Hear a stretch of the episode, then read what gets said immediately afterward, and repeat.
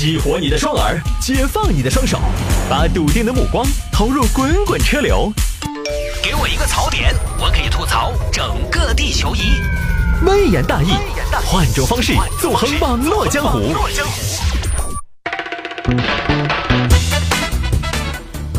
好了，欢迎各位继续回到今天的微言大义啊。刚才分享那个新闻，外卖员把外卖送到太平间，有听众朋友说：“探哥，这个好吓人呢。”这光天化日之下的，我不知道那有什么好吓人的。而且我配的音乐还是《植物大战僵尸》，这你都怕，那是你的问题，好吗？啊，有听众朋友说，探哥摆一下女子囤大量牙膏无法卖出，强迫家人一天刷五次牙，哼，牙龈都刷没了。来看吧，海南有一个小丽，去年年底的时候呢，在朋友的介绍下做起了微商。亲爱的，我跟你说嘛，最近有个项目做不做？什么呀？卖牙膏，卖牙膏。Oh my god！谁要在网上卖牙膏呀？我们家楼下牙膏八块钱两管，便宜还方便。那普通牙膏跟这个牙膏不一样，我们这个是新科技，我们这个是保健牙膏，可以美白，可以去牙渍牙垢，抽烟之后黑牙、四环素牙它都可以治疗，还可以补肾、治前列腺。真的吗？真的，我跟你说嘛，我们一个朋友加入我们团队之后，两个月喜提玛莎拉蒂，反正这个呢又不麻烦你，你就直接有人下单了，就把钱收了，然后我们这边啊给你进货，你发货就是了。啊。那行吧，那我试一下吧。于是呢，就开始卖牙膏了。每天复制一些文字，放点图片，发朋友圈。一个月下来呢，能赚个两三百元。小丽于是就想：哎，你看啊，我这么耍耍打打一个月，我没有用心经营啊，发点朋友圈都能挣个两三百。那如果我要是认真经营的话，岂不是可以做大做强？想好了，于是就准备单干了。但是这要注意，刚开始呢是那边商家给他备货，接下来你要进货，你就得。自己买了，就不是说你接一单，然后那边直接发货，你要囤货了，到商家囤了一批货，嗯，我想拿货便宜点噻，呃，拿了多就便宜，一次进货一万七千元，可以以十块钱的成本价拿货，如果买不够的话呢，就是两百的进价。小丽想一想，反正都要做，不如多进一点，便宜。于是呢，就在男朋友那儿借了一万七，进了一大批货开始卖，结果呢，一下。就没有生意了，突然就没有人买了，但这个是正常的，有人买才奇怪。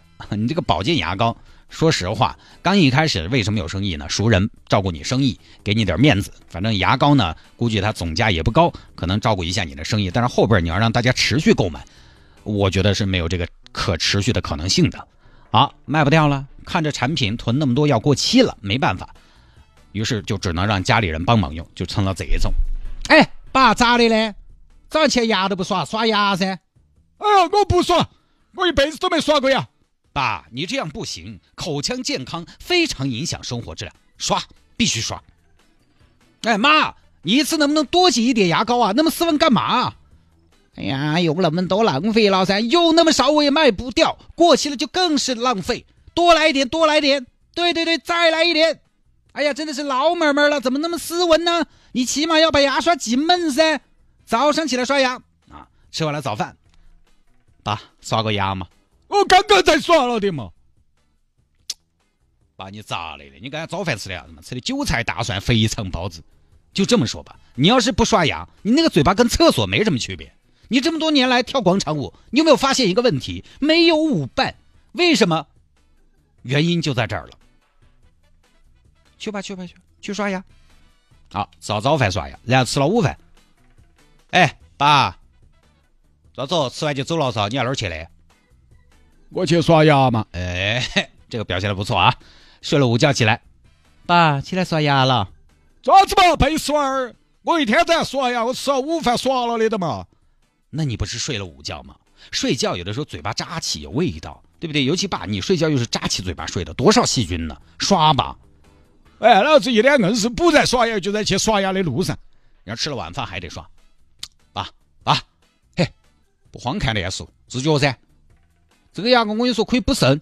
哦嘛，那补肾我马上去。啊，又去刷，一天至少刷五次。也就是说，大家可能执行的不是那么的好，呃，刷的不是太积极，还得开会整顿啊。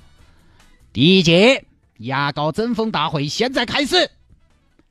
最近我们发现一些家属在刷牙这个事情上十分不积极，是吧？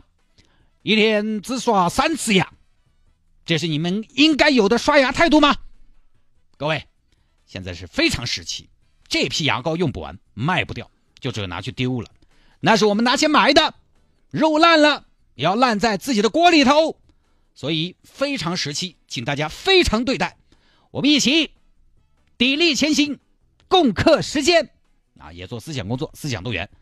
但是大家知道，牙膏这个东西再不用再不用，三口之家啊，你用的再多嘛，一个月嘛也就用一管嘛，一管半嘛。我具体没有研究过啊，反正我们家我不管日用品的补给，但是我觉得一个月差不多就是用一管多一点，一万多块钱的保健牙膏，你想要用到好久去了？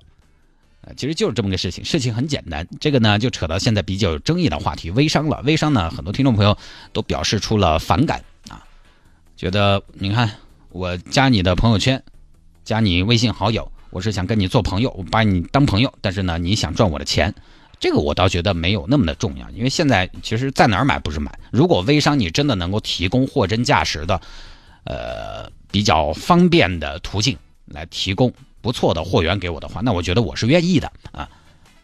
但是我觉得小丽这个事情呢，明显是什么呢？她是从上级代理那儿拿了货的。现在在微信上做微商的呢，我看了一下，大概分两种类型：一种类型是正儿八经卖东西的，还有一种就是正儿八经招代理的。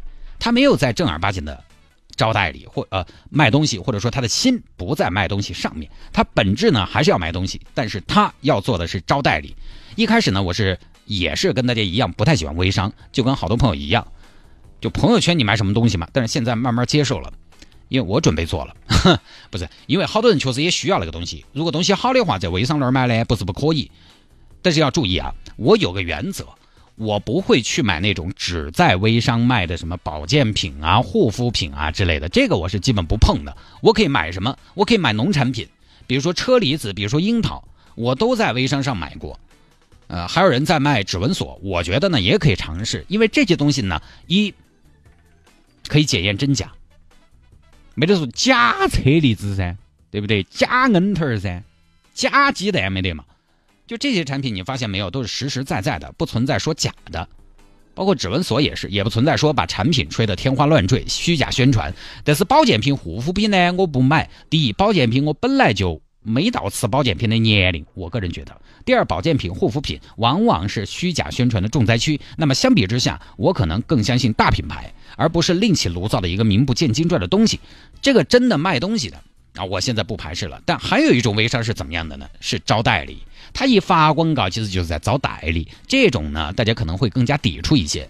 很多朋友甚至觉得做微商就是做代理，不断的发展代理。其实某种意义上，他可能就觉得理解为是一种传销。那到底是不是传销呢？我觉得也要分。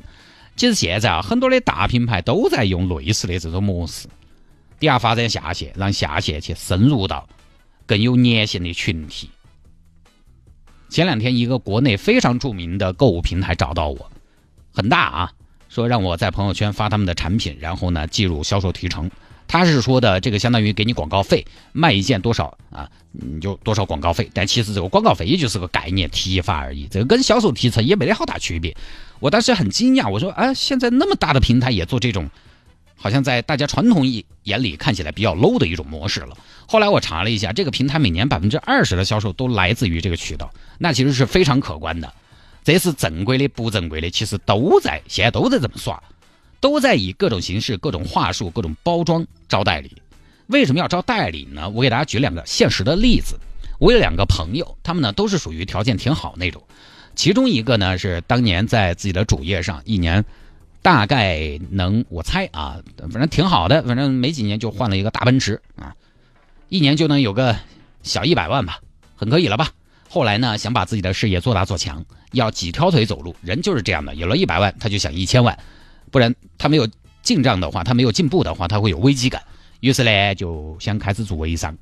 啊，早几年的事情了。他是自己创立了一个品牌，然后全国到处做活动、做宣传、招代理。你说像他这种情况，他如果不招代理，他未必自己卖呀。他主业一年都可能将近一百万，他未必还开个微信号自己散卖。那个东西真的又费马达又费电，不可能的。他看不上。散卖一个月一个微信号，你能卖多少钱？刚开始就是你的朋友买，你打你一件产品赚一百，一个月三万两百平嘛，两万块钱，卖两百平出去，你付出的精力时间是多少？他如果年收入一百万的话，平均下来一个月都有八万的收入了。你那两万块钱付出更多的精力成本、时间成本，他会算这个账的。但这个生意没什么做头。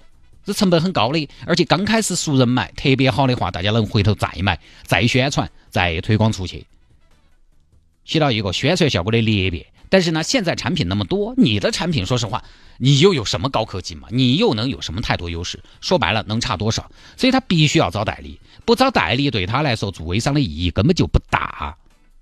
好，那我再说我另外一个朋友，他呢不算微商，他做一个海外代购平台，他们的平台不出名，因为他们以前呢都是针对的海外的代理，什么意思呢？就针对海外代购，很多海外代购个人就在他们平台拿货，他们在全球各地是代购的国家，为什么德国、澳大利亚什么的做了他们的仓库的，就很多国外的代购，就是你们代购找到的国外的代购是在他们那儿拿货的，是这么一个海外代购平台。它不像洋码头，洋码头可以散卖，他自己呢也有自己的主业，反正也还是可以。然后前段时间呢，就想把国内的代购这块做起来，他就找到我，让我帮他宣传一下，并且他觉得国内可以从零售开始，因为我告诉他了，呃，国内的消费者对于代理这种模式是非常反感的，就直接平台对消费者，没留中间商赚差价。后来呢，我就帮他发了朋友圈，反正也有好多人加他，但是做完第一次宣传之后，他就跟我说：“汤哥，还是要做代理。”我说：“咋嘞？”我说你说的做零售的嘛，我宣传代理，大家会很反感。他就跟我说没办法，零售它真的难得逃生。这个不是说他瞧不起零售，而是对他来说效率真的太低了。我们举个极端的例子，马云现在不可能你让人家跑去多个铺子卖瓜子嘛？就是这种人要做微商，他就只能做代理，不做代理他没什么做头，钱来的太慢，钱来的太少。现在连做餐饮的都是这样的，单店赚钱。慢少风险大，必须要很大的上客量，加上持续性保持这种大的上客量才可以。这种店有，但是不多。现在的路数都是这个样子，火速的把一家店炒热，然后做加盟，加盟才是大头。以前的餐饮店老板都在忙菜品、忙服务，现在的餐饮老板忙品牌、忙宣传，忙到各地签合同。我的朋友圈因为餐饮老板多，天天都在外头签合同。宜宾店开业了，北京店开张了，恭喜张老板拿下自贡店。单店是有上限的，加盟才有更高的空间。那么加盟了之后，当然也提供相应的技术支持，但精力上也不允许总部全力以赴。所以做不做得走，你的加盟店你管不管理得好，对不对？砸你的招牌就看你的造化自生自灭了。于是呢，我们回到微商这个上面，小丽其实就相当于他的上级分出去的代理。有些产品说实话本身是没有什么竞争力的，老熟人照顾面子买一下，买一盘就没得第二盘了。保洁牙膏大家也不是挂的。你就刷个牙，你还能刷出花来？牙膏这个东西，所有的美白这什么的都没什么用，都是吹的。你要去牙科医院看一看，那个美白很麻烦的牙齿美白，要几千几万块钱都得花。就我还真不信你一一管牙膏就把牙齿刷白了，对不对？你压那么多货干嘛？而且你还只是单一产品，你一个微信号我打你五千人，五千人消化一万多的牙膏太难了。大家如果真的要做微商，你可以这样谈。你直接不压货，要喊你压货的都不是真心想踏踏实实把他的产品做起来的。我跟你说嘛，喊你拿钱囤货的都是想的我反正卖出去就对了，找个接盘侠。真的想卖东西的，现在物流那么的发达，完全可以别人从你那儿下单，然后订单转给上家，上家直接发货就完了。这种模式起码卖不出去，责任是双方的，而且卖出去才有钱，卖不出去你起码没亏什么。而且微商做单一产品还不行。我知道的微商做的好是随时都在上新，各种的应急农产品。你想那个东西，你要不停的换商品，你要找货源，你要找物流，你要售后，这些都会非常讲究，非常耗时间。那天聊天，他们还说他们是一款产品，超过三个人说这个东西不好，或者有明显的瑕疵，马上下架。这个就必须要一个团队在搞。所以微商呢，看起来简单，发朋友圈聊聊天就挣钱，那不行的。我个人觉得最重要的还是产品啊，不要什么东西都去买。那下了节目找我有什么事情呢？魏延大有什么小新闻的素材可以向我推荐，也欢迎您在微信上面直接来搜索谢探德斯的微信号，拼音的谢探，然后是数字的零八幺七，拼音的谢探，然后是数字的零八幺七，加为好友来跟我留言就 OK 了。